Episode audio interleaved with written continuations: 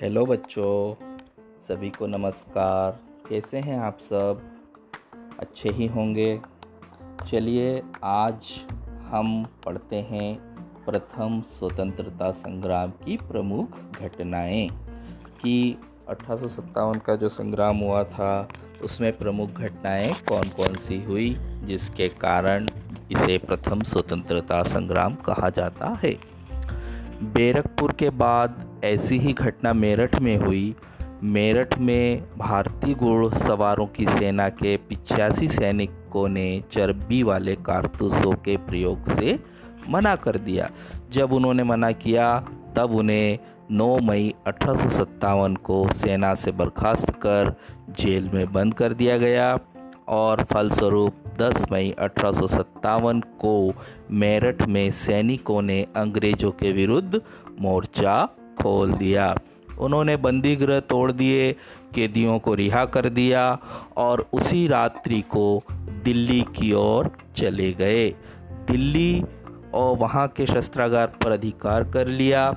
सैनिकों ने मुगल बादशाह बहादुर शाह द्वितीय को भारत का सम्राट घोषित कर दिया।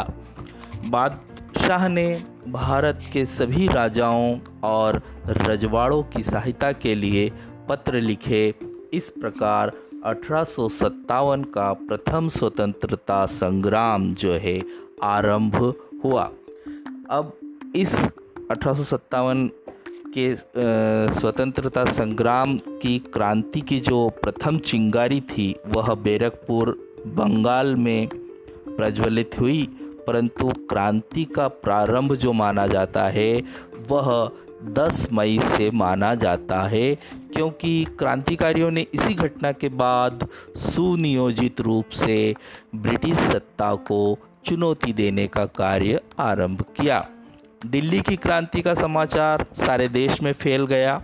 अवध, कानपुर, रुहेलखंड, अलीगढ़, मथुरा, आगरा, बदायूं, बिहार के अधिकांश भागों, राजस्थान की नसीराबाद, सैनिक छावनी, कोटा, जोधपुर आदि नगरों तथा मध्य प्रदेश के इंदौर, नीमच और ग्वालियर की सैनिक छावनियों में सैनिकों ने क्रांति आरंभ कर दी। स्थान स्थान पर सैनिकों का स्वागत किया गया। किसान, कारीगर, सामान्य व्यक्ति भी क्रांति के समर्थक और सहायक बने। किसानों और दस्तकारों ने अत्याचार के विरुद्ध जो शोषण का शिकार थे, संग्राम में खुलकर भाग लिया।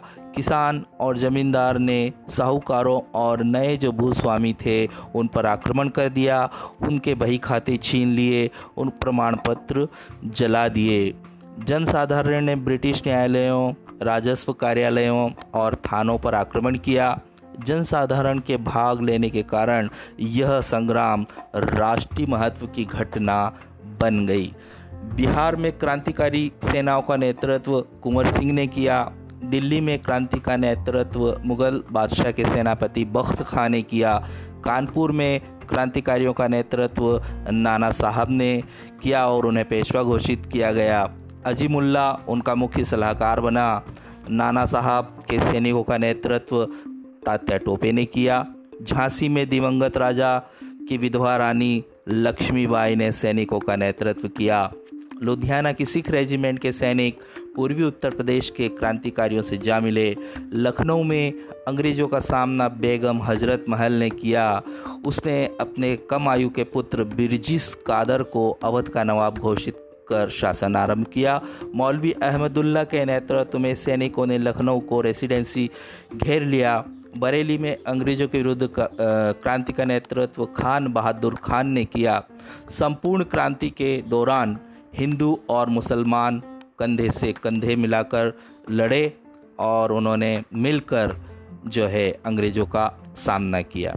संग्राम का स्वरूप इतना व्यापक हो गया कि एक साल से कुछ अधिक समय बाद ही इसे कुचल दिया गया।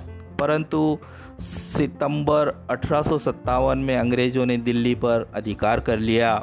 अठारह सौ अट्ठावन में लखनऊ पर ब्रिटिश सैनिकों का कब्जा हो गया, किंतु बेगम हज़रत महल ने समर्पण करने से मना कर दिया और वह नेपाल चली गई।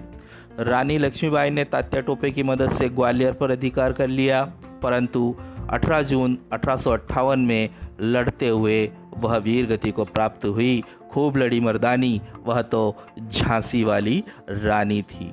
अप्रैल अठारह सौ अट्ठावन गंभीर रूप से घायल होने के बाद कुंवर सिंह की मृत्यु हो गई। तात्या टोपे राजस्थान और मध्य प्रदेश में अंग्रेज़ों से गुरिल्ला युद्ध लड़ते हुए संघर्ष करते रहे, लेकिन गुना के निकट आरोन के जंगल में तात्या टोपे को धोखे से पकड़ लिया गया और अंग्रेज़ों ने उन्हें शिवपुरी में फांसी दे दी। सामान्यतः धारणा बनाई गई है कि अठारह सौ सत्तावन का संग्राम केवल उत्तर भारत तक सीमित रहा लेकिन यह संग्राम पूरे भारत में फैला।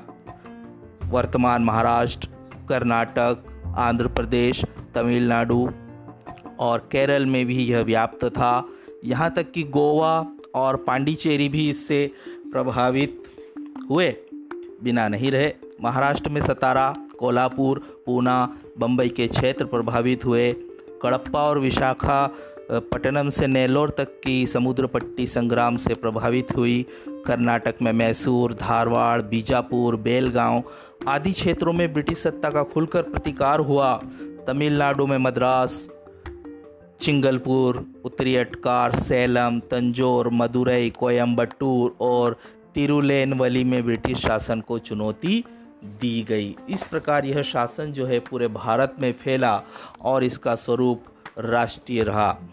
अठारह सौ सत्तावन का संग्राम अंग्रेज़ों द्वारा कुचल दिया गया, परंतु अंग्रेज़ी, अंग्रेज़ों को, सैनिकों के साथ साथ नागरिकों के विरोध का भी सामना करना पड़ा था। अंग्रेज़ी फौजों ने संग्राम के दमन के लिए गाँव के गाँव जला दिए, क्योंकि वह इतना खुलकर विरोध सहन नहीं कर पा रहे थे। लोगों को डराने के लिए उन्होंने सार्वजनिक स्थानों पर जो बंदी थे, उनको फांसी दी गई। और इतिहासकारों का मत है कि इस संग्राम में लगभग तीन लाख नागरिक मारे गए। तो बच्चों, हम देखते हैं कि ये सभी जो है, अठारह सौ सत्तावन की प्रमुख घटनाएँ थी और इन घटनाओं का स्वरूप बहुत व्यापक था और इतना व्यापक होने के बाद ही इसे अठारह सौ सत्तावन का प्रथम स्वतंत्रता संग्राम कहा जाता है। तो आपको आज इतना समझ आ गया होगा। जय हिंद, जय भारत। अगले लेसन में हम फिर मिलेंगे। तब तक के लिए जय हिंद।